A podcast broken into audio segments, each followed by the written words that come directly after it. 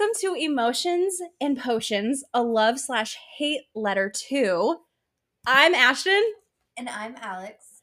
Today's episode, we will be discussing um, Emily Mc- McIntire's Scarred, which is the second book in the Never After series. Um, the first one is Hooked. Which I have yet to read, is on my to read list. Yes. So, pretty much how this podcast is going to go is we're going to discuss the topic of the day, which today is a romance book, one that we both may love or hate, TBD. Thoughts and opinions. Thoughts and opinions. And so, for our portion or our potions um, segment, Alex came up with this beautiful idea. so today's drink in honor of Scarred is called the Royal Gardens. You cannot see it, clinky. Clink, clink. it's green.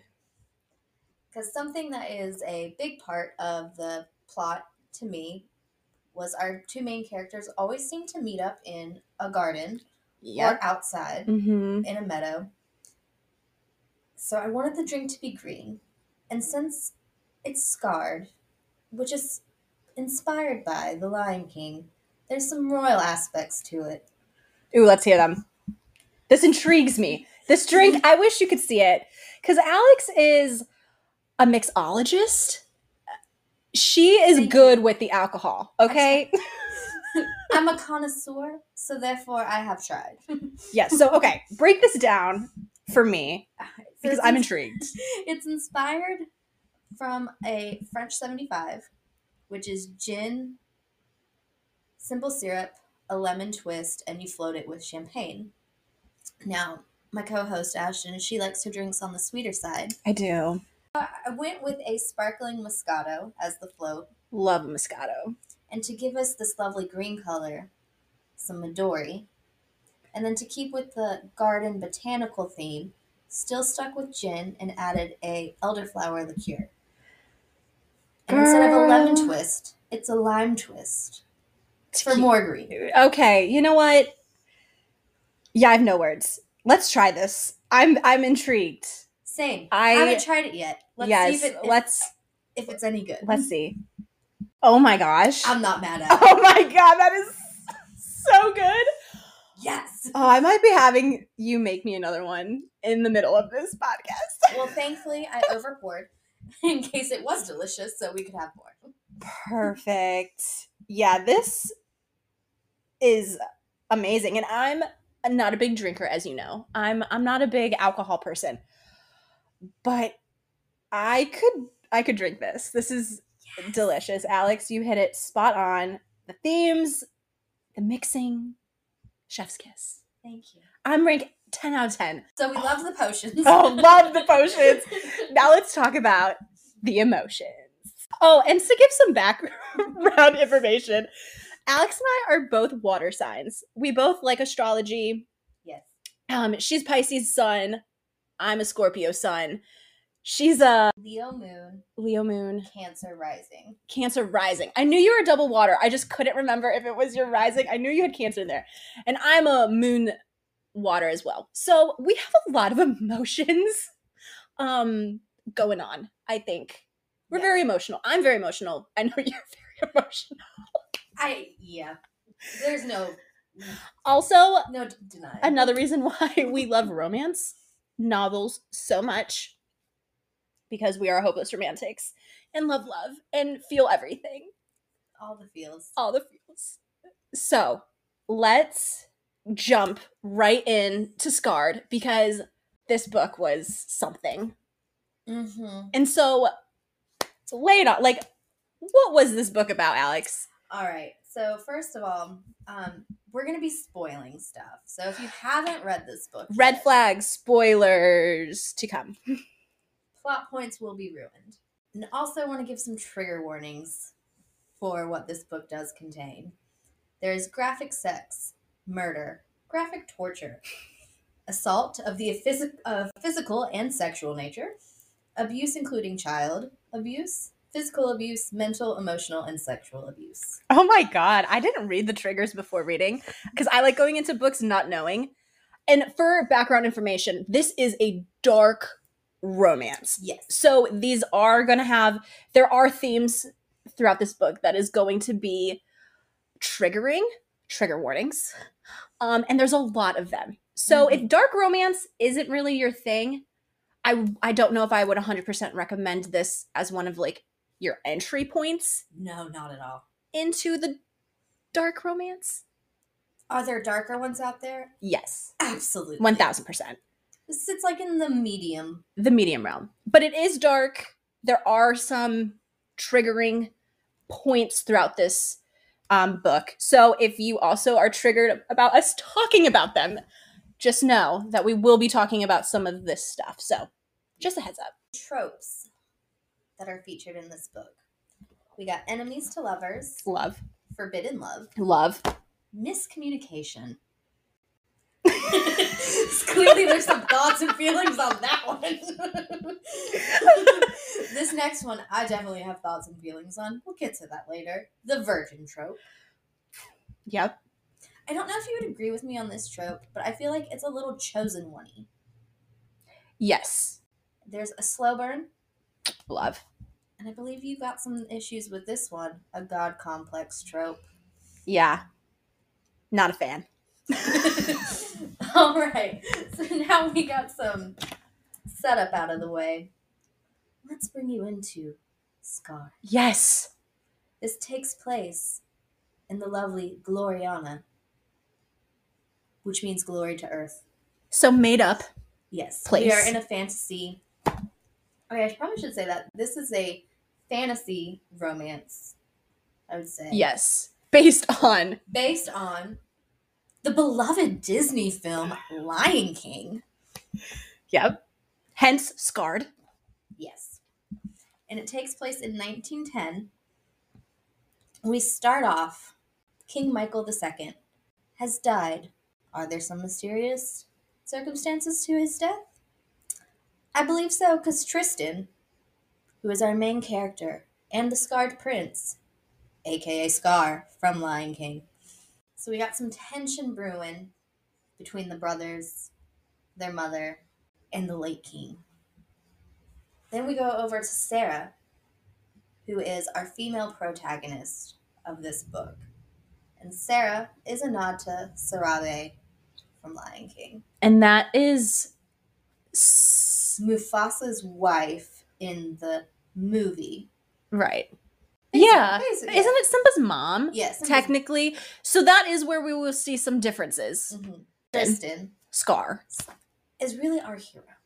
Yes. And Michael is the true villain. So Yes. prepared to have Lion King ruined. it definitely turns it, flips it around a little bit, makes you feel things that your, you know, five year old self probably would think you're crazy for thinking. Yeah. Yeah. Yeah. So, dear Sarah, she lives in Silva, which is a part of the kingdom of Gloria Terra, and she's been groomed slash coached by her cousin Xander and their uncle Raph, who I thought was Rafiki. Yeah. Kind of. Kind of. See, I I got Rafiki vibes. I kind of do. Yeah. I guess so. Now that I'm thinking about it more, kind of, but not. Kind of in a negative way. A lot of characters get flipped negatively. Yeah, that's true. Okay. Okay. Fair enough. See, I didn't think of that. So, But there's a little caveat here. Sarah's family, they want to kill and overthrow the Faasa family. Because there is some deep seated beef there. And uh, the main kingdom where the Faasas live is in uh, Saxum. And Sarah is about to be sent there to live as queen escort, consort. yeah, queen consort. Sarah wants revenge for her father, who currently we believe he was murdered by the Faasa family. Michael specifically. Yes, the third. The third. So the one that's alive. Mhm. Yes. And also, they're mad because the crown ignores the basic needs of the people. So that theme is pretty common when it comes to like royal things, I feel like, where it's kind of like the royal family not really providing Yes. for the rest of the kingdom. Kind of think of like Game of Thrones, where it's like Cersei, the queen, she only cares about like what she can see. Yes. And the wildlings. They're kind of yeah, they're out there like Eh. struggling. And the rest of the kingdom struggling. That's kind of the vibe that I'm getting, where it's like the kingdom itself is rich, but the rest of the country is very poor. If you're not directly in like the royal court circle and living in the main portion of Saxum, your life sucks. Yes. Not enjoyable. And our girl Sarah, in secret, she likes to steal money and supplies and give them to the orphanage keeper to then distribute amongst the people. So she's she's a good girl. Yes. And this is important to note because it plays into her character development later. Right. And she does this one more time before she's about to leave for the castle. She has one more drop off goodbye to her people in secret in the dead of night. And I would just like to say here King Michael III is a piece of shit. Through and through. Yes. and it's just gonna get worse. All right, now say when uh, Miss Lady Sarah arrives to Saxum, she's in there with her BFF, now promoted to Lady in Waiting because they about to be royals. Sheena, and she sees Tristan, our scarred prince, sitting under a weeping willow tree, looking all broody and sexy. while. Obviously. Obviously he's broody. and he's drawing, so he also has to be artistic. Yes. And they lock eyes. From across across the road or the way. through a sea of people. What did you think about this meetup? This little meet cute where they first lay eyes on each other. I mean, I think that I'm I'm a fan of that like catching the the gr- the gaze from across the room concept, especially in romance books. I mean, I think it's very romantic. And I think it's a good setup in any romance book kind of to get your characters connected. And like I'm here for it. I I'm here for it. I I like to believe that it all it takes is just glancing at someone across the room and you instantly get that that connection, that fuzzy feeling. I liked their first kind of introduction into each other. Same. Yeah. And again, under a willow tree. Kind of where I start to draw the drink inspiration. A lot of nature, which makes sense Yeah. because Lion King was set in like they're animals, so they're Mhm. out in Africa. A lot of nature even in that movie, you know, on the plains and the jungle, Yes. stuff like that. So another theme that she kind of brought into the books. Again, just the nods. Sprinkles. Little nugget sprinkles. Fantastic. Get some more information about Tristan. He's our scarred prince. And he's also the resident pothead. Which I love. Same. I mean, I don't know what it is, but yeah, I'm here for it. Like, I just feel like it's a great in this book for like a coping mechanism with how Yes. he copes with everything that's kind of his life, right? I liked that tidbit that she threw in. I was like, okay. So we got the stoner, younger, um, artistic, Broody. bad boy, brooding prince. Yeah. Love to see it. Love to see it. his outward persona, he comes across as a gives no fucks about anything, anyone, especially gives no fucks about being royalty. No. And doesn't give a fuck that people are scared shitless of him. Which he loves. Yeah, he does not care that people will not look at him. I mean, like, people will see him coming and they will look the other way. Avert. Avert. If I don't see him, he doesn't see me. Doesn't work that way, people, but do what you gotta do. Our resident bad boy truly has a heart of gold. He deeply cares about the betterment of the kingdom and the people, especially Simon. I love Simon. Same. Everything about Simon, who is Simba. So he is a representation of Simba. And He's still a villain in a way in this oh, book. he's definitely a villain. He is definitely a bad person. He's a bad person with a heart of gold. He's just so soft and warm towards Simon and would do anything for this little kid. And it's just, oh, It's precious. it's so precious. And our boy Tristan, we start to get some inner monologues and find out that he has a little secret takeover plan of his own. The welcome party does get interrupted by a villager who decides to drop off Lord Reginald's head. Yes, so we're uh just chilling. It's a gathering in the royal castle, and all of a sudden, a what they call hyena approaches. And hyenas are the group of people who are the poor, the have-nots. Yes, your commoners. And hyena is kind of a derogatory term. Not kind of. It is. it is a derogatory term used by the people of court. Right. And it's always in a negative connotation. They're the they're the homeless, they're the poor, they're the disabled, The They're just class. the working class, the have-nots. Um and it's another beautiful kind of transition from The Lion King into this book is that she incorporates cuz hyenas play a big pole, big role in Lion King. Mhm. And they are Scar's supporters. Right. And in the book, they are Tristan's. supporters. So they're just chilling at court. All of a sudden, a hyena, so a have not, and you could tell by the way she was dressed, Yes. because obviously poor. So not cleaned, raggedy clothes, the whole nine yards. The visuals that were created with this explanation were fantastic and just made you realize like how sinister her smile was. Yes. Yes. And so she comes bearing a gift of Lord Reginald's head, who is one of Michael's, he was part of Michael's pack. Yes. That's a term that Tristan uses throughout the book to describe his brother's friend group, and they call him the Pack, which another like lion reference. So you know, fantastic all around.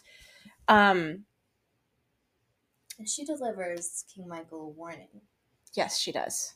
to beware the rebel king. The Rebel King. Da, da, da.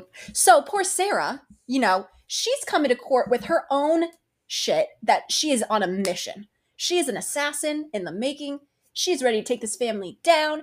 And then all of a sudden, she realizes that there is another person out there who essentially is doing the exact same thing that she's doing. Exactly. So she's kind of like, what the fuck? And our boy Tristan, after this welcome party, he decides to go to the Elephant Bones Tavern. Again, beautiful nod. Chef's kiss. Elephant Bones was the place where they would meet, right? In in the Lion King, or is that the place where Simba just goes It's and the hyenas were there? yeah, the elephant graveyard. Scar sent Simba there, Yes. And that was where he like was like practicing his little Roar. yes, and then Mufasa comes and saves him Mhm. from the hyenas or whatever. So there in- will be no saving by Michael in this version of No. Elephant Bones. However, No. So another great nod yes. to a reference from the movies. So this is the bar, the tavern that Tristan goes to. And that is also where all the hyenas gather. It's in hyena territory. And this is where we get confirmation that our man Tristan is indeed the rebel king. So our scarred prince is the rebel king. Shocking. Bet you didn't see that one coming. I don't think anyone would. and I love there was a line in this first um, encounter at the Elephant Bones Tavern that I absolutely loved when Tristan was talking to his followers, and he tells them to stay prepared. yep. Love. I mean that that song in Lion King is like Hugh, be prepared. Going through my head right I, now. I, I yeah, because I will say that throughout this book, I like I I stopped at some parts where I was just like, that was just too good. Where it was like that reference, it was just too good, and this was a perfect like representation of that. And even better, it was at the end of a chapter, Mhm. and it was like the last line, and like I love that shit. I love when an author Give me a mic drop moment. Yes, like at, at the end of a chapter, if they can like pull something out where it's just like, like I was, I was like, thank you, Emily. Like, um, yes, I didn't know I needed this. I did it, but like, But now that you've delivered it, like I was sold on this book at that point. yes. Like I was, I was in it. Was Not gonna lie, I think. I was sold like chapter one. I was like, okay, this is gonna be up my alley. I was into it before that point, but I was just like, Still kind of I was wondering, is it gonna get cheesy? To be okay. perfectly honest, Fair point. I was scared. It could have gotten cheesy, and it could have, Very easily. but It didn't. It's delivering. It is. And then we also do find out how Tristan gets around from the castle to the tavern, The tavern. and other places. He leaves the castle by way of secret passages. So I love that. I'm here for that. Like secret passages, sure. I kind of want Throw it in there. Right? I know, right? Who wouldn't? Who wouldn't want like a bookcase that you pull a book and it opens? Like that's dope. Like come on, who wouldn't want that? Sorry, I just fantasize about having a bookcase in general. Same. It's like you're talking about a bookshelf that reveals a secret passage. I just want a fucking bookshelf. right now, they're just like on my coffee table or in Fair my point. Kindle. Fair point. Tristan's been using these secret passages for years. He started when he was a child and was trying to escape Michael's horrific bullying and torture. Yeah, Michael was the classic douchebag big brother who liked to torture the younger sibling. And not just like your normal. The normal bullying. Mm, no, No. no. Like, Michael is the reason Tristan has the scar. Yes, and I, we didn't mention that before, but Tristan, who is Scar, he does have a scar that starts at his temple. Is it kind of like a Harry Potter scar, but farther down? I feel Like, it's that the- goes. I feel like it starts at like the Mm. arch of the eyebrow and then like goes down to the cheekbone. Oh, something to note about this book, um, especially since we're doing the plot breakdown, is the chapters are done in Tristan's point of view and then Sarah's point of view. So there'll be a lot of skipping between.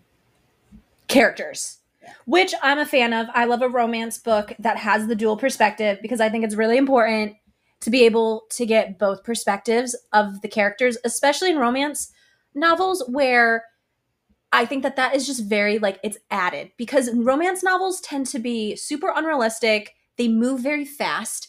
Mm-hmm.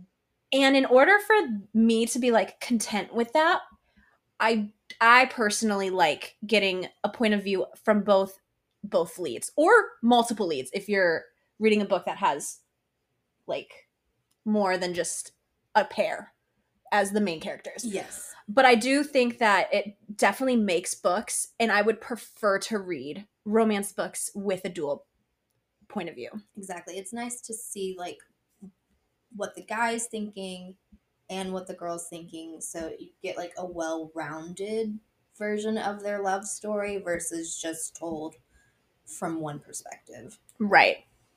Yes. And I love and yeah, I'm I'm definitely here for it. I'm a fan of that. So with it being in this book, I just think that it adds a lot. It adds a lot of depth, adds a lot of content, context, Yes. and you you get more of a full picture versus just a one-sided story. Especially with like all of this kind of like political stuff happening where we have our two char- main characters Tristan and Sarah who have the same end goal in mind. They don't know it. They don't know it yet. Miscommunication. enter that trope. so it's nice to see their train of thought, and then you kind of are internally yelling at the characters. just talk to each Just other. Just talk to each other. You're on the same page. You want the same thing. so frustrating, but also I like it. Also satisfying. Also, exactly. Then we do get back into Sarah's perspective, where she is in the castle, in her room, with her girl, Sheena. And she's about to meet her new additional ladies in waiting. Ophelia, let me just say, fucking bitch. uh, what is it? What's the saying? Like a wolf in sheep's clothing. yeah. She seems sweet and innocent, but she ain't. She a bitch. But continue. But she's not a total sheep because Sarah knows that she's like one of Michael's Potential. potential, She has a hunch that P- Michael has people on the side. Or that she's at least like a spy, that he's like planted her here Yeah. for a reason. And our other new lady in waiting is Marisol. Thoughts? no. Marisol uh, surprised like- me I liked her at the end. at the end. Not right now. No. right now, she kind of just seems like Ophelia's little lackey. See, I kind of got the vibe kind of reversed. I kind of was under the impression that Marisol was lady in waiting number one, Ophelia was lady waiting number two, because Marisol is very bossy. She likes, she like tells Sarah B what to do a lot or like what is expected because, you know, Sarah B is new to court. Mhm. And it seems like the vibe that I got from Marisol is that she's kind of acting as if she knows more than Sarah B and kind of tells her the ropes. And obviously, Sarah B is like, I'm going to be your motherfucking queen. How, Bow down. how bitches. dare you try to tell me what to do? So Marisol comes off as just like a very like confrontational, just like annoying nuisance. Where I'm just like, anytime she was brought up, I'm like, Marisol, go away. Like, scurry along. like, no, not here for it. Until the end. Miss Sarah, she decides she's had enough of this first interaction with these ladies in waiting because basically it was kind of how you summed it up. yeah. So she decides she's gonna go explore. And Ophelia and Marisol are trying to be like, uh uh And again, Sarah's like, I'm gonna be queen. I'm gonna do what I wanna do. So she starts to explore the castle. And she winds up having a run in in the kitchen with Paul. Paul! Love Paul. He's a chef. He works in the kitchens. He also is Our personification of Pumbaa. Pumbaa! So he is fantastic. Yeah, all around. Love Paul. He's great. And she also meets Simon in the kitchen. Little Simba, little Simon, is a bastard Mhm. of Michael. yes. Obviously, we know that Simon is Simba, so you had to kind of know that Michael is his dad, but he's a bastard. Michael, it was an out of wedlock. And With one of the servants in the castle. right, who is black. hmm So he is mixed. Simon is a mixed baby, or a mixed, not baby anymore, but a mixed kid who has the eyes of Michael. And I guess something like they talked about um, in these He's the books. castle's best kept secret. Yes. Michael has like golden eyes. Yes. And He he That's is the dead giveaway of it being Michael's Yes. child. But it also makes sense as to why Tristan kind of takes him under his wing because it is a secret. It isn't publicly known. I don't even know if it's really publicly ever been addressed within the castle. It's just I feel like people know, but they know also not to, to say anything. It's like Michael's in, inner circle know. Like Xander knows. And maybe a Mm. couple other people. But Like obviously Paul knows. yeah. Tristan knows, obviously. Um, we don't ever really know if Mike, like Michael, and that's the shitty thing about Michael. Michael could care less about Simon. Away what characters you think you love from the Disney movie. Because this book's gonna flip it Yeah, on its head. yeah. So Simon obviously um, does not know about Michael. He doesn't know about his dad at all. Um, and he's also teased a lot, which I think that Tristan also can relate because obviously Michael tortured Tristan And now Simon's getting tortured. because he's mixed. Mhm. because he looks different than everyone else. And it's it's just it's so sad. I hate to see it, But I I like that she added that. Like I think that that kind of twist added value. Yep. So Simon's not like some spoiled prince No. because one, he's not being acknowledged, and really he should be a prince. But Right. that's not the case. And it just endears Tristan to him even more. And again, their dynamic together is just so freaking cute. Yeah, and like and that's one of the things where you start rooting when you see when you read these scenes between Simon and Tristan. Your heart kind of melts a little because Tristan obviously cares a lot about Simon. He really does. And that just adds a lot of like depth to his character where he is a villain. Like I haven't forgotten that he's a villain. But like he looks after his own. And like the fact that Michael, his brother, doesn't acknowledge Simon, but he takes it on himself to make sure that the kid's not like has some kind of male role model in his life because his mom is not married. Mm-hmm. I mean, she's a maid. She's I don't think she has a spouse or anything. Nope. And she kind of neglects Simon. Yeah, He he makes- more about being Michael's side piece Yeah. And like cuz he makes a comment where he's like, "Well, my mom wouldn't even know if I went into town." And it's just like it's heartbreaking. But it makes me happy that he has Tristan and I love the interactions when Simon is involved. I think it's just very heartwarming. And we get one of those in the kitchen. So Sarah starts to see the sweet exchange between Simon and Tristan. And then Tristan notices Sarah's presence. Because how can he not? So Tristan has been like instantly drawn to Sarah. So to get kind of like some character um descriptions, Sarah is like a dark-haired beauty. So she has like black hair, Black, curly Curly. hair. yes. She has hazel eyes. Does she have like a really pretty hazel eye? One of the it's either like a it's a brown. Yeah. It's some kind of like either a dark brown or more of like a hazel brown. I can't remember. flecks of hazel or yes. light. something like that. And obviously, in romance novels, your main characters are always smoke shows. Always. So she is beautiful, right? Tristan is kind of depicted as having dark hair as well, and jade, like green eyes. Yes. And he is tatted. so tatted. I love it. I love a tattooed man. And so, Same. yes, he's tatted.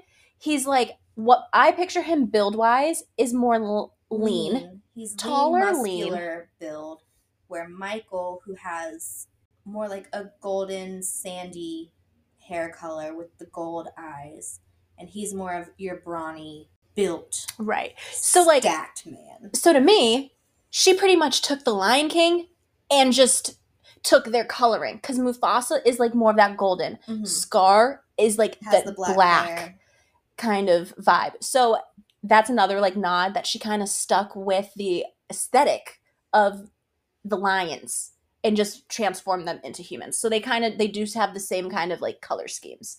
And yeah, and Michael, I picture him being broad, Yes. bigger. Like he's just a big He's gonna be your meathead. Yes. Whereas Tristan is more lean, athletic hmm build. And Tristan's gonna be your brains. Yes. Michael's gonna be your brawn. brawn.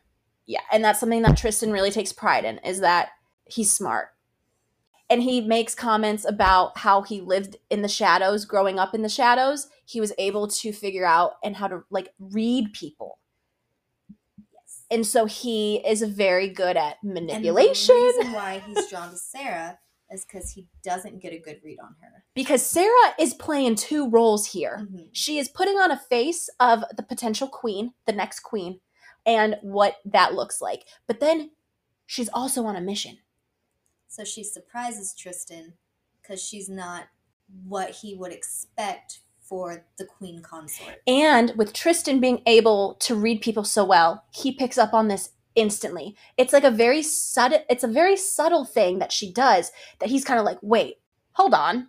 There's more to you. Rewind. There's more to you than meets the eye. This is very not like you have been or how I've perceived you.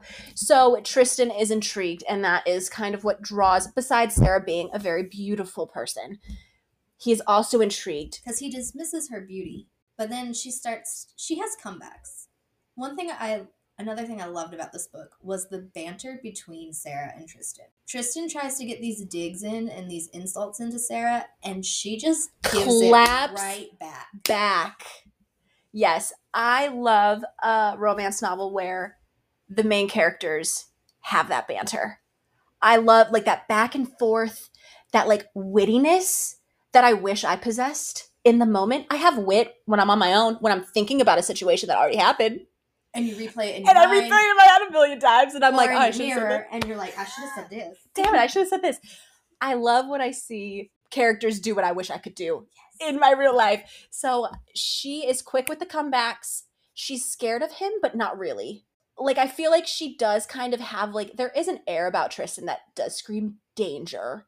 And then she sees him with simon and she melts and then she realizes there's more to him He's a cinnamon roll.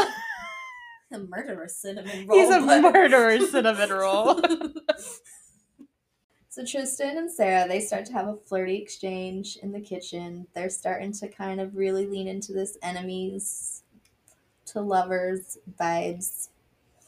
And something that I love that Emily does with this book is that it is a slow burn. You it's go very slow. burn. You go 66 or 67% of the book without having a full on sexy scene.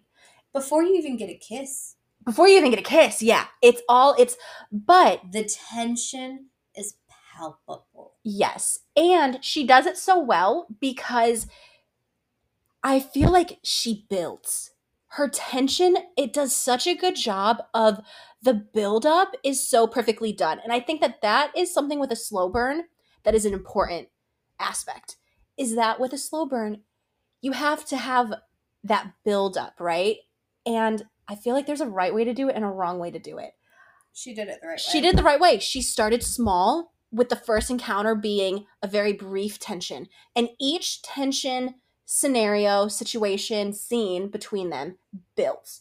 Oh, this one's about to get built Yes. because they take this exchange into the hallway right. where they get caught. Xander, right? No, by one of the guards. Yes. Oh, the guard. Now there was no like physical touching, like in a There was no kissing. There was no heavy petting. but the perceived way that I mean, they shouldn't even be touching. They shouldn't even be talking. because also again this takes place in 1910 and their royalty so it's like one of those things if you're without a chaperone Off limits. Male, within, female. like six inches of someone of the opposite sex this is like bad news bears We will behead you. yes you are a harlot You whore.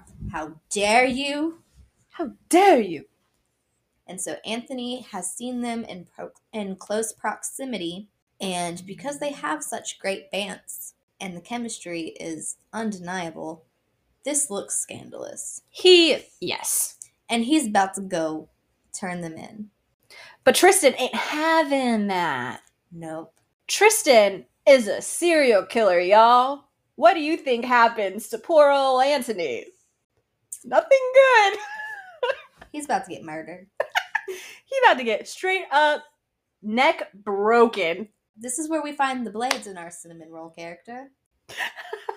That's good. I like that. Yeah. Yeah. Uh Tristan about to be like, "You coming with me?" Because you know, Tristan will pull out that I'm still royalty. He doesn't like being I don't think royal in a sense of like the title, No, but he'll play the card when but he, he, will to. he will throw it out and be like, "Anthony tried to kind of get out of it, but Tristan was like, "Um, you do realize you're speaking to your highness. I'm still your prince. Mhm. You, sir, are coming with me. Don't worry. Everything's gonna We're be fine. friends here." I'm gonna set you free, we're just gonna go for a little chit chat. and by free, free your motherfucking soul from your body. He literally takes him to his murder shack. yeah. Essentially, Tristan has a murder shack in the woods, just like any good villain, right?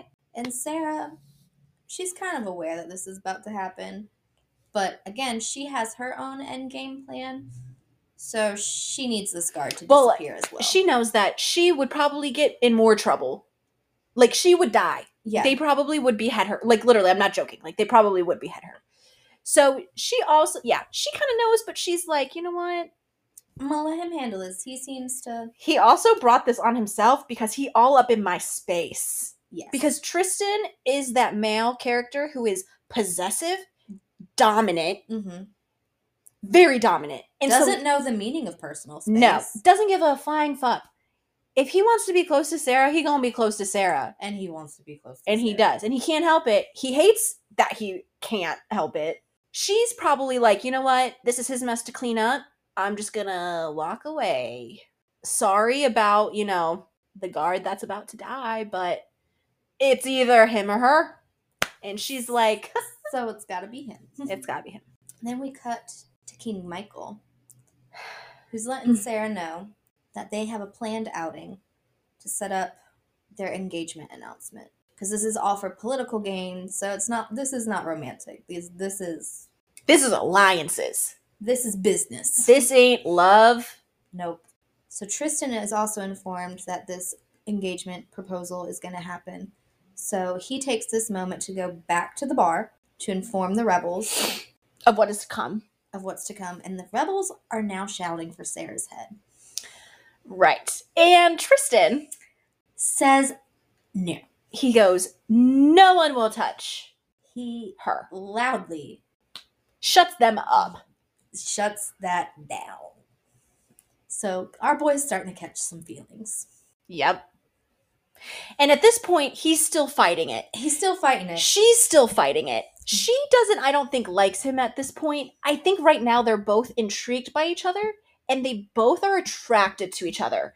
And I think that intrigue and that attraction, And it's that forbidden love. that of thing. forbidden thing where it's like, he, like, you know, because Tristan is the scarred prince. He's a prince who, like, she was told that she probably will never see him, but she can't stop running into him because he's doing it on purpose. because he keeps placing himself in her way. because he can't get enough. Yeah, They catnip for each other. they do. So then we go to the town, and we have a very anticlimactic and not romantic proposal that happens between Michael and Sarah. Michael's not getting down on one knee. No. No. A king's not going to bow or get on his knees for anyone. But you know who would? Hmm. Tristan. but Michael won't because he sucks and he can't be bothered. he sucks. Yeah, and it's very not real, like not romantic. Poor Sarah was like expecting, she wasn't expecting anything grand, No. but she was expecting more than just him being like, it's official, we are getting engaged. And she's like, where's my ring? yeah, Where's my proposal? I haven't even said yes. Yeah, they have like a, like a really lackluster conversation, Like, trying to get to know each other, kind of thing. yeah, like the media is there. The 1910 media is there. so it's probably like two cameras yeah, if that, just pens and paper. taking Some- one photo. Those like yes, the ones that it's like and you need the fire and it goes yes. Yep. Historical fiction. So then, of course, what do we do after we get engaged? We go to church. Let's go to church. Let's go to church. Nothing nothing's going to happen there. And then at the church service, enter Tristan's God complex. I hate a god complex. This is the first time we really see it, though. And honestly, And it gets worse. it didn't okay i will say it didn't bother me in the beginning because i was like okay a one time thing i can get i can get past it. Because tristan is like when he kills someone or before he kills someone he wants them to like Beg him. beg him and like pray to him and like have him show mercy on the person that he's going to give. And so like before he kills anyone he's like who's your like savior? And they always are like you like prince tristan. And then he like kills them and that's later on in the book but like this first one i didn't mind so much because he just made a, a comment of if you're looking for a god to pray to you don't have to look so far referring to himself. to himself.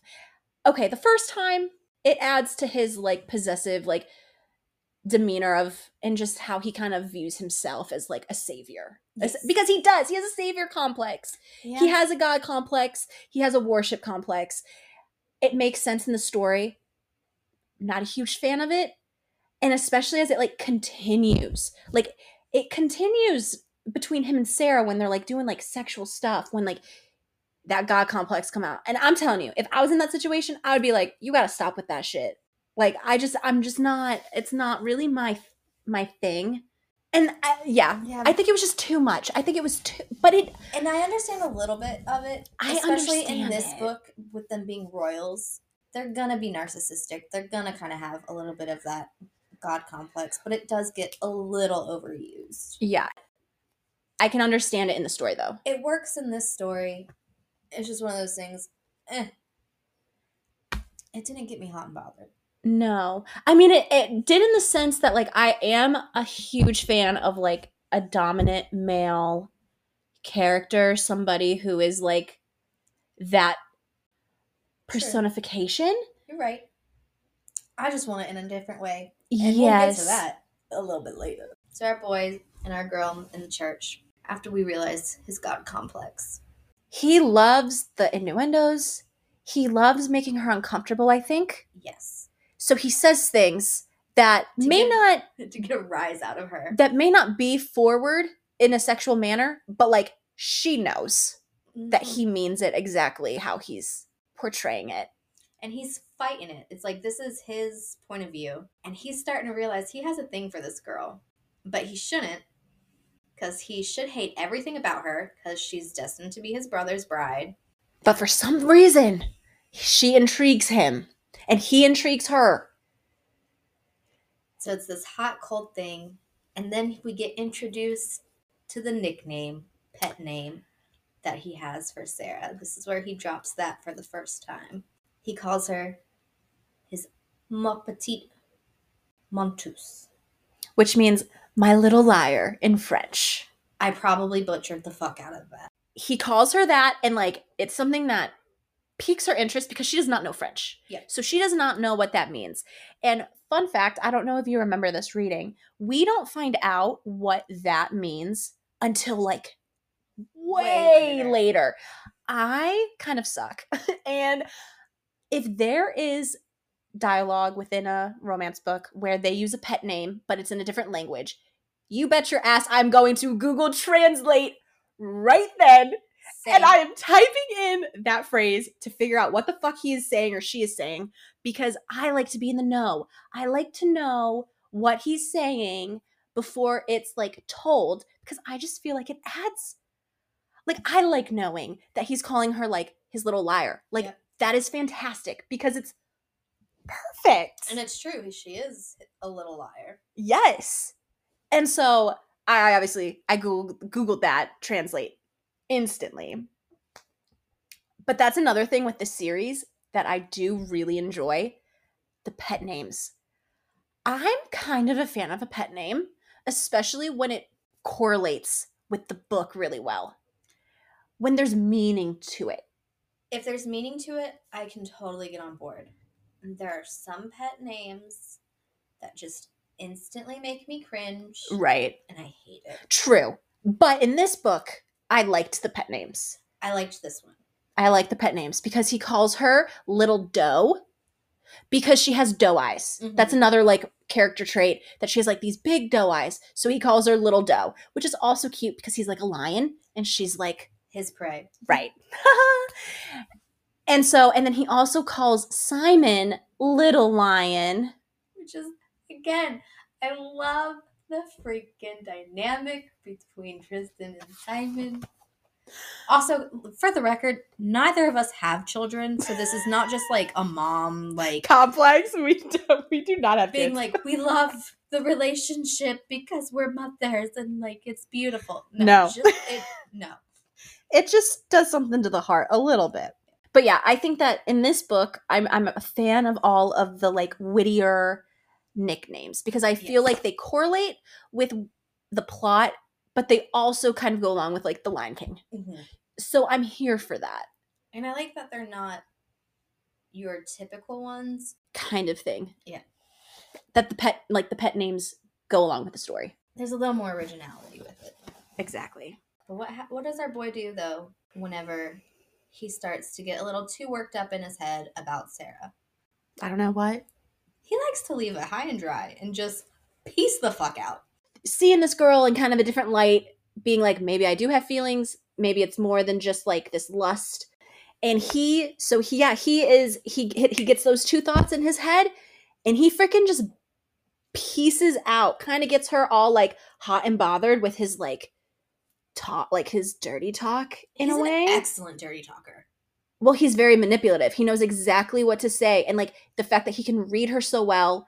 And she, when it comes to him, I don't think hides it No. he can see that she is intrigued with him in the same way that he is intrigued with her which also i think is another reason why he continues to go back Mhm. because he sees that she is also kind of into him yes. But it's just it's such a hot and cold interaction with And- this slow burn buildup for so long. and like this isn't the only or the first like this isn't the only time that he does it it's the first time he does it but it's not the last where he just something comes to mind and he's just like okay see ya So then he goes and meets up with his brother in his chambers, where Michael is starting to have some nightmares about his father. No freaking wonder why, because information later. but yeah but it's not surprising he's having nightmares about his daddy. And Tristan sees that his brother is having a hard time. And I think that it, it it goes farther than just the nightmares. I think he's starting to like hallucinate and potentially see things because of Mhm. his issues with his dad. Um so yeah, he's kind of turning into a mad king A little bit. And Tristan sees this. to the full Yes, so he yeah. starts forming a plan that he is going to try to make his brother crazy. And he's going to feed into this illusion that the ghost of their father is It's haunting them. is haunting them and like talking to Tristan because Tristan actually had a good relationship with their father when they were young, which is some of the resentment that Michael has towards Tristan.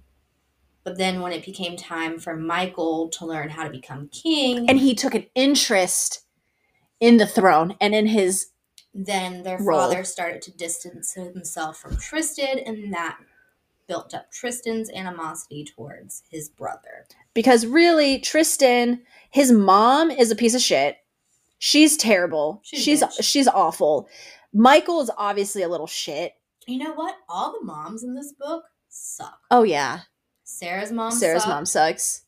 She's not mentioned that much, but you know that they didn't have, Have a good relationship. No, she's close with her dad. Yeah. Yeah. And Michael and Tristan's mom sucks. Simon's mom sucks. That's a common thing, but Disney, like the moms are always like dead. you know what? didn't put that together, but you are so right. so like kind of like in line with that you know plot but yeah and so tristan growing up his mom sucked his brother sucked his dad and him had a really good relationship think about in the lion king the scene where mufasa takes simba to see the lights kind of on the pride where he's like someday this will all be All be yours Everywhere the light touches. everywhere the light touches.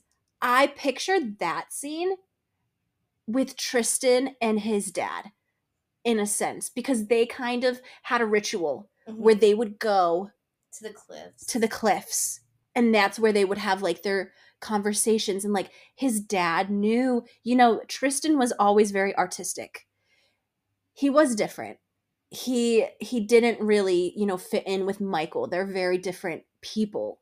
And so like his dad kind of was that only person in his corner until Michael hit what like maybe 15 uh, yeah, because his dad had to start actually kind of training Michael to take over in his steed. So that really took away from Tristan. And like Tristan is two years younger than Michael. So if 15, like he was about 13. And you know, he's already alone. So now he's like really alone. really alone. and getting abused by his brother And getting- and his cronies. Yes, getting the sh- the shit beat out of him to the point where like he would run away for days. into his now murder cabin. into his now murder cabin, and no one would really uh or anything, and I, that's just really sad. Like it, It built it gives you more context though into kind of how he, why he is the way he is. Mhm. And it bonds you more to Tristan. And so while this is happening, Miss Sarah, she decides she wants to go explore the Queen's Garden. And she has a chaperone with her in the form of her new bodyguard, Timothy. Love Timothy. Yes. And who does he represent? He is Timon.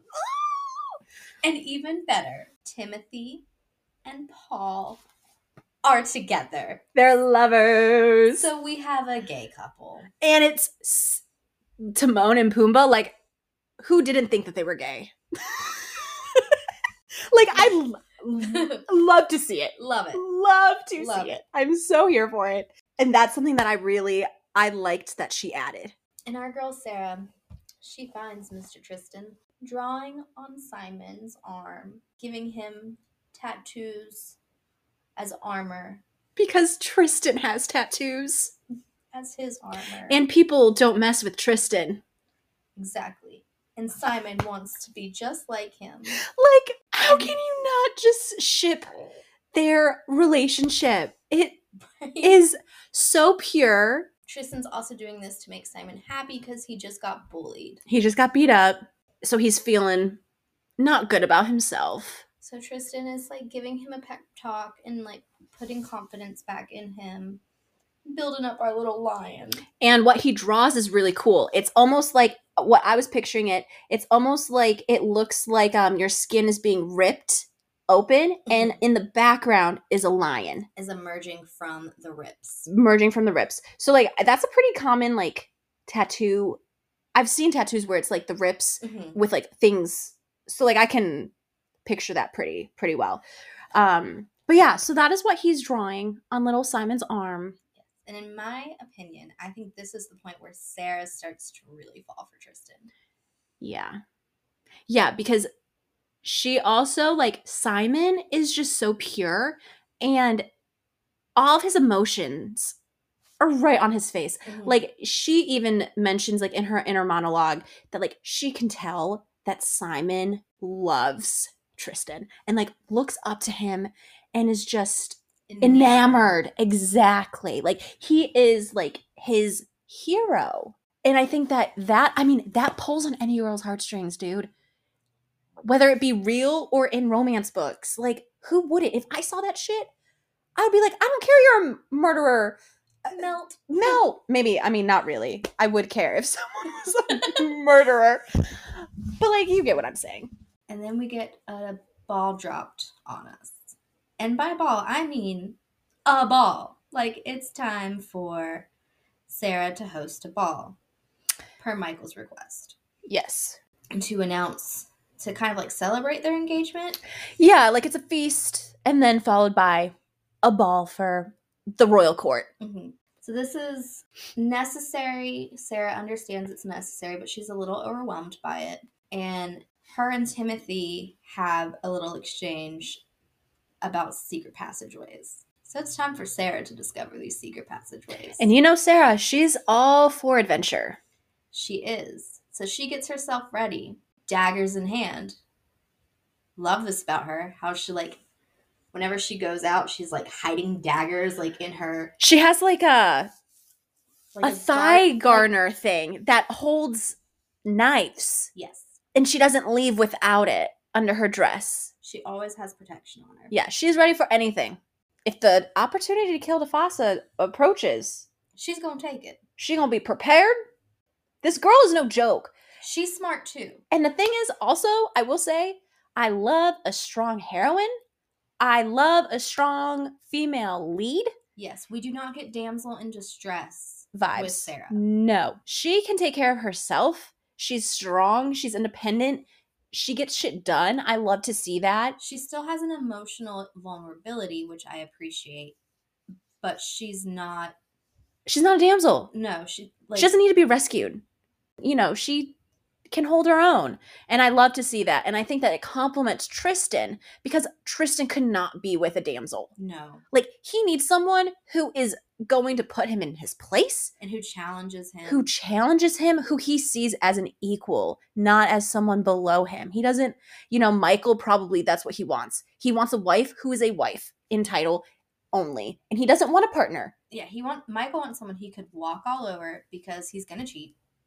And a little like insight into this too. In the prologue, Michael makes a comment where he is like, I don't, when he becomes king, he says, I don't want to be married. I don't understand why I have to have a wife. We have a queen, his mom. Mm-hmm. She's technically still a, the, a The queen, queen mother. the queen mother.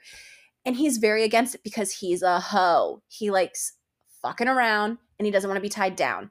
But the monarch kind of overrules that because of tradition.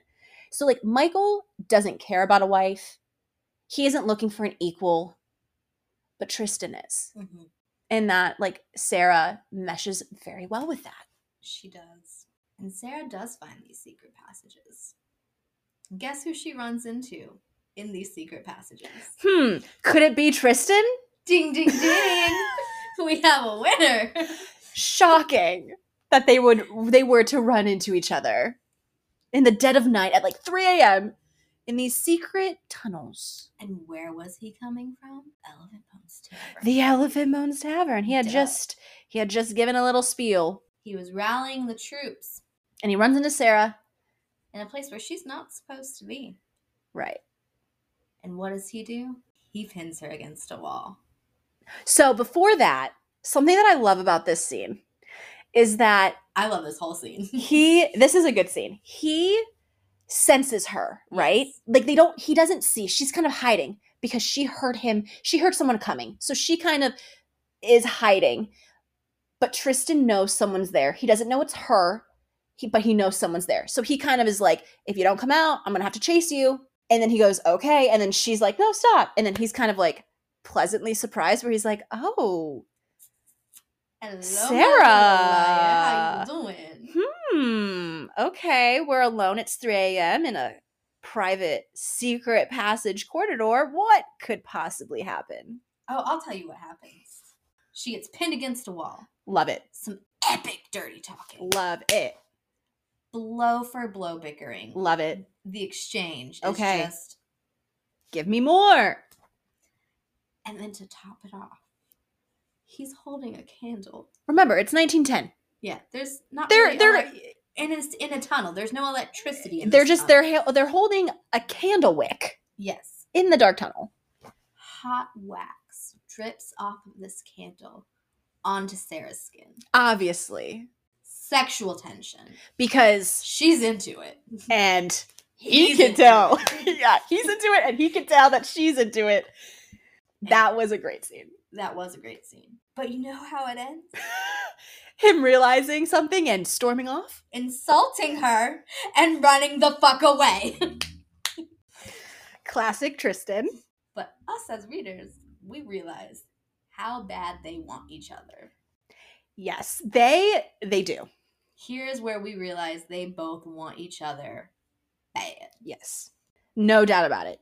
They the sexual tension has kind of reached a boiling point. It's starting to peak here. It's starting like they're starting to realize, "Oh shit. I was neither of them were planning this." But it's here. And they don't necessarily want to say no. But they got to. But they got to because she's engaged to her to his brother who she wants to kill? who she wants to kill plus she has to kill him and he's thinking that he's going to have to kill her because he's obviously thinking that he has to kill Michael. A lot of murder plots. There's a lot of murder plots, people. sex and murder. I guess Even they though go the sex in hasn't actually happened yet. Nope. Just thoughts of it. Still waiting. Somewhere throughout this time, Sheena, Sheena's kind of disappeared. Sarah's been like, "Where the fuck is my best friend?" yes, her best friend has been with Tristan's best friend and bodyguard, Ed. Edward, who is Ed the hyena. Ed the hyena. And they've fallen in love. Yes, they are doing it Tristan walks in on them doing it. and he is not happy. Pissed. so they're at the Elephant Bones Tavern. That's the reason why he's so pissed because that is the headquarters of the Rebel King. Yep. Sheena is not one of them. She is the handmaiden to Sarah, who is the Queen S consort. Yep. So he is So she's fuming. the enemy. She's the enemy. He's fuming because Ed Edward is his right hand man. Edward is also in the royal guard. He's a double agent. Yes. So he is a double agent. He's pretending that, you know, he's he works for Michael, but really he's helping Tristan. So this is also how Tristan gets away with a lot of the stuff. Because obviously this book has so much detail. I mean, like there is so much plot in this book. It's impossible to talk about every plot point throughout this book. So if you're going to read it, like we spoil a lot, but there's still a lot of stuff that we don't we haven't like touched on. Yeah.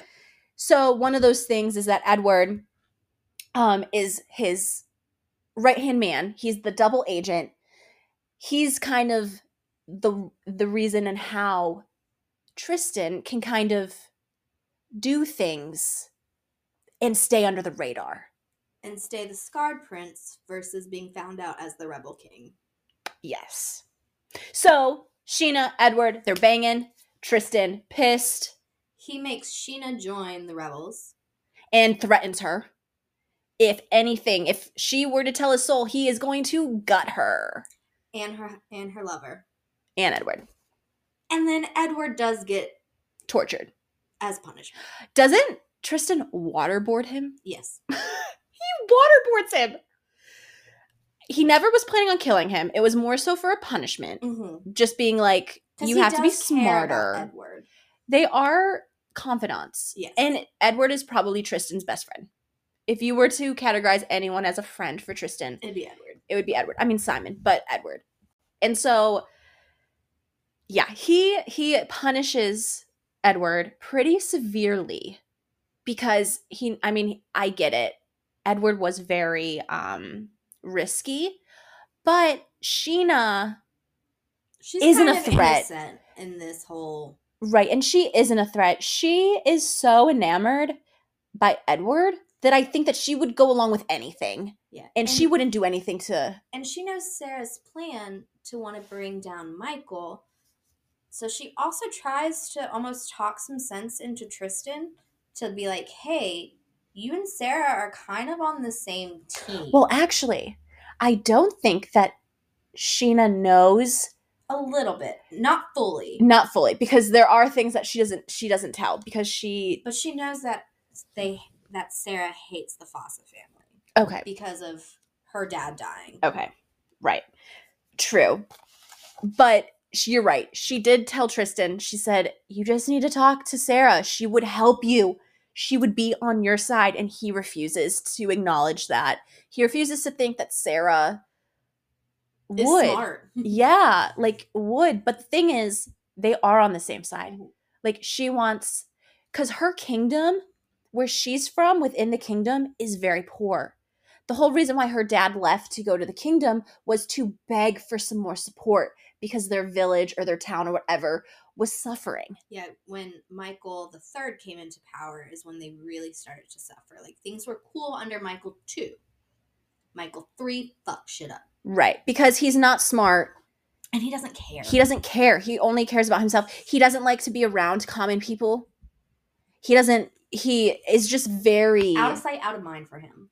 yeah, he thinks that he's the be all end all, and like that's that, and anyone lower than him doesn't exist. So he's just a really shitty king Person. through and through. Now we get a time jump.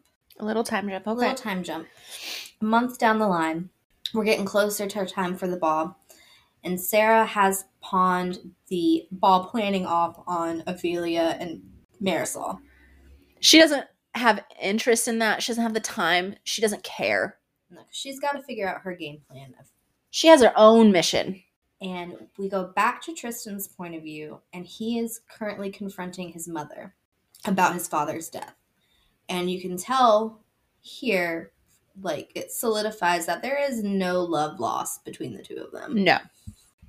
No, she's she's terrible. She fakes feeling sorry about the king's death, her husband's death. She fake cries. She fake cries, she fakes feeling bad, she fakes feeling remorse, she fakes just being every emotion that comes around with like grief.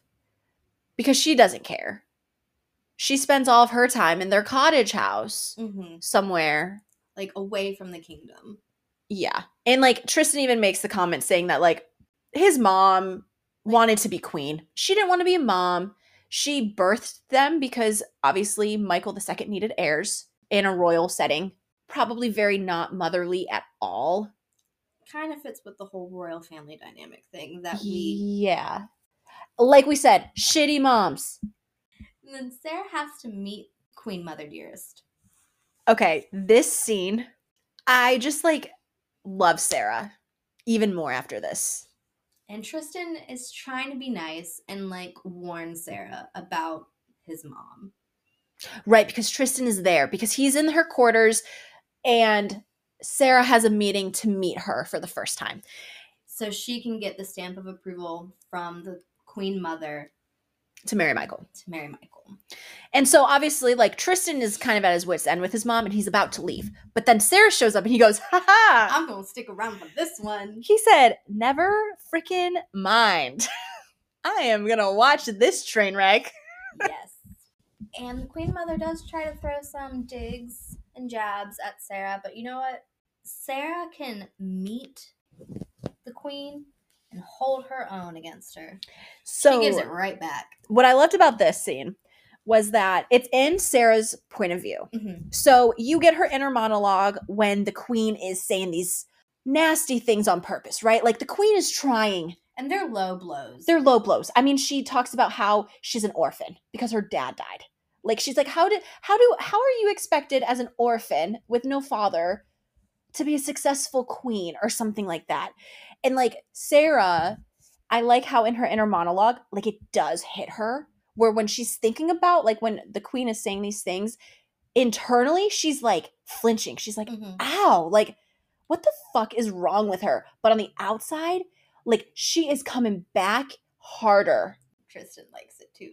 Right, because Tristan's like, you're giving my mom hell, like you're giving her a taste of her own medicine. I want to wipe you up right now, have my babies. Like, let's go. Give it to me. Give it to me. And so I love this scene because I think that Sarah, her wittiness, her sharpness, her quickness, just she's smart to Mhm. come up with some of the things that she kind of throws back at the queen mother. It's just beautiful. It is. It's fantastic. It's so great. And then we move from this lovely, awkward lunch encounter to the whole ass family dinner the night before the ball. Yes. And And Tristan would normally miss these, but he ain't missing this one. so another thing with Tristan is that up until the point that Sarah comes, he is he never goes to things that are on court. He never goes to things that the court is holding. But since Sarah showed up, he's at every single one. And he likes to make an entrance. Yeah, he likes to make an entrance. Yeah. And he does. He does. So Sarah is sitting near Michael and next to their cousin. Tristan walks in late, brings a chair, and situates himself next to Sarah. No his fucks. cousin move down. No fucks. He's like, "This is my girl." And then he uh slides his hand right up her thigh and feels At- them knives. At the dinner table as she is literally sitting in between Tristan and Michael And in front of all of their guests. And doesn't she start to caress him a little Oh, bit? yeah, she she- get a feel of that outline. Yep. So like he he he moves up her her thigh. He feels her her blades. He laughs because he's like, hmm, my little liar, my little little doe. Like, okay, I'm here for this. This and then- brought weapons. Right. And then kind of like reaches her panties. And so she then kind of it's like the back of her hand caresses His groin. his groin area, which he obviously is uh like in this situation. So you can imagine what's going on down there. A little bit. And in the middle of this steamy exchange, the cousin dies. Cousin drops dead at the feast out of nowhere, drinking his wine, and then he's dead. Cut to Sarah's point of view. Oh, but also, this is in Tristan's point of view. Oh yeah, the- Tristan, knows in- it's not him. he it. knows it's not him. So he's like, who the fuck? What is going on? So, you know, Sarah knows that there's the Rebel King and her. This Mhm. is the first time that Tristan is realizing that there is a third party floating around. yes. Un kind of call like eh, he doesn't really know what's going on there. He this is the first time that he's learning there is something else shady going on. that and he- someone else has his similar game plan. And guess what? He ain't happy. no, He ain't happy. He doesn't care that his cousin died. but he, he, probably would have killed him anyways. right. He cares that it wasn't. Him it wasn't him. It. Yes. Then we re-enter Sarah's point of view, and it was our girl Sarah who done done it She's- She sh- she dumped some poison in his wine and he was none the wisest. And I love Sarah cuz she's like she's like I feel bad. Like in her in her monologue, she's like I do feel bad. I feel guilty that I just killed someone. But collateral. Yep. I'm just like okay, girl. So Sarah's also a killer. Yeah. Um, which we kind of knew she was going to be going in. Like she's here to assassinate this whole family. Exactly. But this is the first time we've actually This is the first death seen of her hers. do it. Yes, and she does it very sneakily. Mm-hmm. Just slips some poison. And so now there's some conflict happening. Does the ball continue due to this death? You bet your darn to end, but it does. Mhm. Answer is yes. and there's a great line here between Tristan and Xander What's that? because Tristan gets pissed off at Xander and is like choking him. And it remind and it's like directly from the Lion King movie where Scar has Zazu. And what does he say? Xander's like, I'd be so gamey, not an appetizing meal at all. I didn't catch that. Shut up, because he Zazu does say that Yes. to Scar. When he's like in the little cage In thing. yeah. Again, nods to the Lion King movie in this book. That's beautiful. I didn't catch that. Oh my So god. good. Oh my god, I love that. That is so great. Yes. Okay. Sorry. I I'm, like I'm processing this because I I I did not catch that. And I'm so glad you did because that is fantastic. Yeah, when I was reading it, that was like one of the things I had to highlight because I was just like, That's beautiful. Well done. thank you, Emily. well done. so, yes, the ball is going to continue. Fuck the murder. Let's dance. I think there's a little intermission. I think like Michael and like the royal family go back kind of in their because Michael's kind of like spazzing, I think. yeah. But then they do re-enter. The Yeah. ball doesn't just stop. Well, the, the dinner took place the day before the ball. Oh, did it? Yeah. Okay, that makes sense. Okay, so yeah, so the ball still does continue. Mhm. Yes. So at the ball, Sarah has to dance with all of the important members of court. She's thinking and prepared to be dancing with Michael the whole time, but that doesn't happen. I don't even think she dances with Michael one time. No. She just gets passed around to all of the men in court. Yeah. But her betrothed. Because again, he just he gives no fuck. Because he's flirting with the little handmaid, the little server. hmm Because Tristan sees it and he's like, Are you fucking kidding me? You got this beautiful. You have this woman. bombshell of a girl who you're engaged to and you're flirting with the help? But that's Michael. Yeah.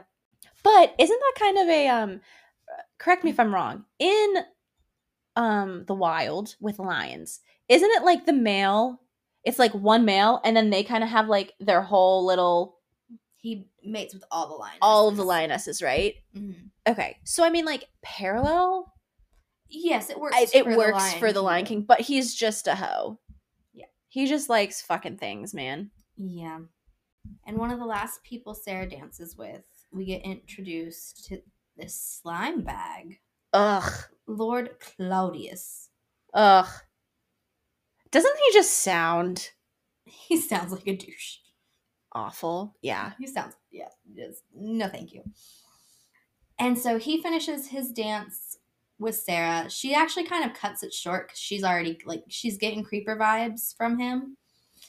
And Lord Claudius runs into Tristan because Tristan was seeing this and he was not liking. Oh yeah, because Lord Claudius and Tristan have a interaction They have beef. before, and they kind of like Tristan is kind of coming at Claudius. He's Mhm. kind of giving him hell because he Lord Claudius is also I think part of Michael's pack. yes. So they do not get along. So Tristan already doesn't like this guy. Then he's like getting real handsy with her, real close to her. He can tell that she's uncomfortable. So he goes to try to step in, but Sarah takes care of it because Sarah, again, is not a damsel in distress. So she removes herself from the situation. Claudius and Tristan start talking, and Claudius starts making little nasty comments about how attractive he finds Sarah and how he wants to tap that. No, no. Tristan ain't it. Wrong thing to say. Sarah goes To the out- bathroom. Yeah, she leaves the ballroom to go to Her the bathroom. feet, her poor feet, she's been dancing in heels all, night. And not even with the person that she Should- thought. yeah. and should be dancing with. So she just wants she needs a break, she needs a breather. And he attempts to sexually assault Sarah. Uh-huh. No no sir. Not a fan of that. And Tristan ain't a fan of it either. No. And he ain't having it because he follows as well. But Sarah defends herself Yes. She and whips out that knife. whips it out and like nicks his throat. She said, "Don't fuck with me." Mm-hmm. Cuz so she kind of like he's kind of like all up on her. He has her pressed Yeah. against a wall. He's like tearing at her dress. He rips the dress like towards the bottom. like he's full on trying to sexually assault her. Like he is full on about to do something that he should not be doing to anyone who doesn't want it. Yeah. And so she like plays, she kind of like pretends like she plays dead almost, where Mhm. she stops fighting. So she can get to her knife. So she lets him think that she isn't going to fight and then she's able to reach for her knife, Yep. pulls it out and is able to escape and heads back to the ball. But Tristan, like you said, follows. So he sees this whole encounter because he would step in if needed. But Mhm. like you said, she's ain't no damsel. she handles it. She handles it. Unfortunately, there are footsteps heard. and he's like, You're lucky it was me and not the king, or else your ass would be grass. And she's like, Are you tripping? She's like, Clearly, I did not want this. You really think that I would be interested in Lord Claudius? Are you out of your freaking mind? That was a painful scene to read. Yeah. Yeah, because it's like it's the whole blaming the victim Yes. that it's their fault that someone else She was asking for it by walking to the bathroom and her dress. in her dress. Yeah. Yeah, and that, you know, I never really liked Xander. no. Even from the get, I was like I don't think that he has the best interest, which kind of makes me sad that his representation is Zazu because that's not really Zazu's whole thing. Like I feel like Zazu actually is a caring character in The Lion King. Mhm. So she does kind of turn him because if you're thinking about Mufasa being bad, Xander probably would. Zazu probably would. Mhm. If Anybody who was in Mufasa's corner in the movie is now bad in the book. right. So I guess it makes sense if- when you look at it like that. So Sarah returns to the ball with Xander because she has to dirt off her skirt and like pretend none of this happened and make nice with Michael again. Tristan, however, is still upset. Yeah, he doesn't let this whole uh, Lord Claudius sexual assault attempt on Sarah slide. No. He does not. He finishes the job. Yep, he kind of it's kind of a similar thing with Anthony. He kind of comes up and he goes, You're with me? "You're coming with me, big boy." And, this is where we see his god complex again when he starts to torture. Yes, because obviously Tristan isn't the type of guy that's just going to kill you. Um, especially if you do something against Sarah, he is going to drag that shit out. He is going to make it hurt, and he is going to make you beg for mercy. Yes. because you do not touch what is Tristan's, and Sarah, in Is his mind, is now his. because his obsession, his possession has reached it's it's reached its peak.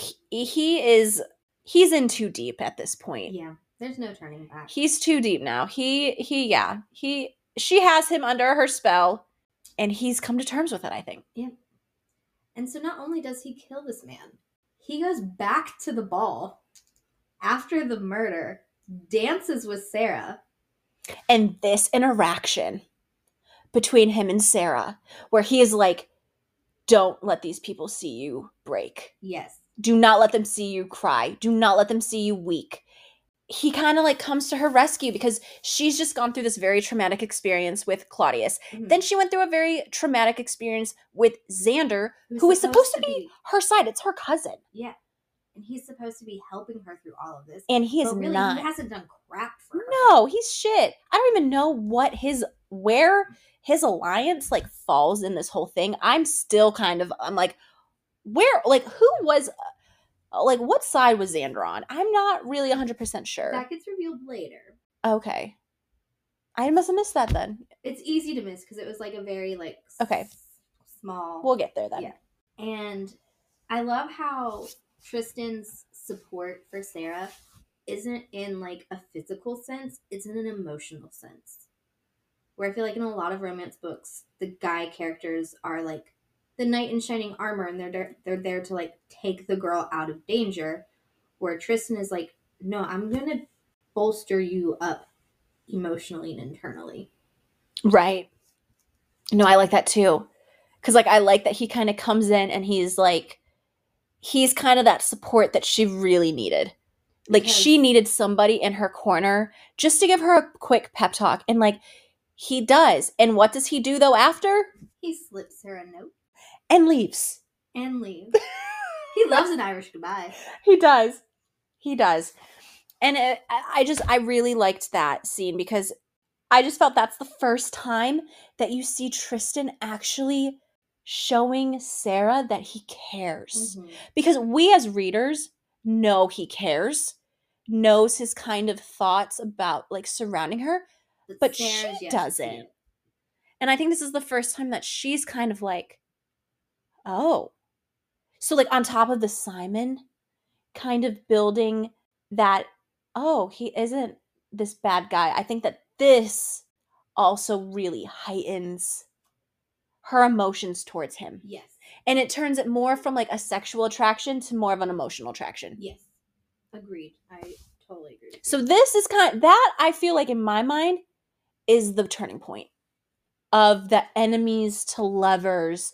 They still go through some like l- enemies things because there's Mhm. still some slow burns, there's still some tension. There is. But I think They're both letting their emotions, like they're actually acknowledging it. Where the first shift we had was them acknowledging like their sexual tension right. to each other, and now it's like, oh, I truly like this person. Yeah. I agree. I agree. And then we go to the late night rendezvous back in the garden. Boop boop. Going back to the garden. And we finally get a motherfucking kiss. Okay, this I'm not even joking you is like 60% of the book. And we haven't even they haven't even kissed yet. But I'm Finally kiss here. yes. And I'm okay with that because it was a great slow burn and it paid off. So they're out in the in the garden at night Mm-hmm. in the moonlight Yes.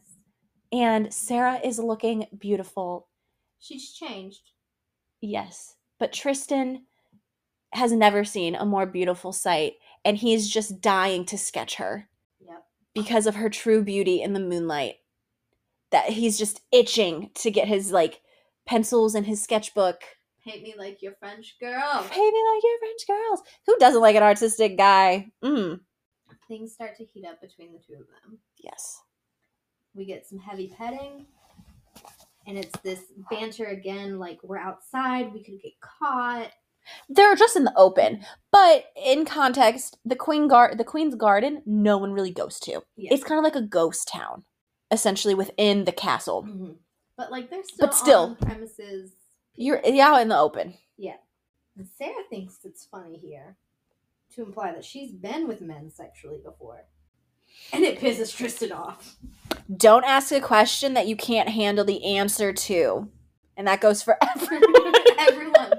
Anyone and everyone.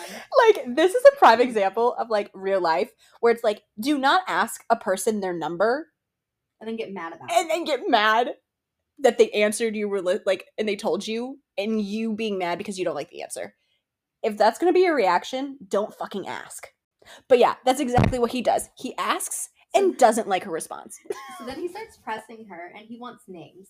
yes Because he wants to he said them. who give me their names so i can track them down and slaughter them Yeah. essentially So he wants to murder anybody who has ever touched her.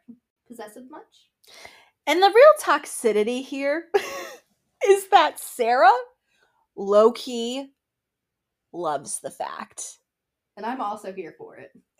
that he's willing. Like it kind of it turns her on.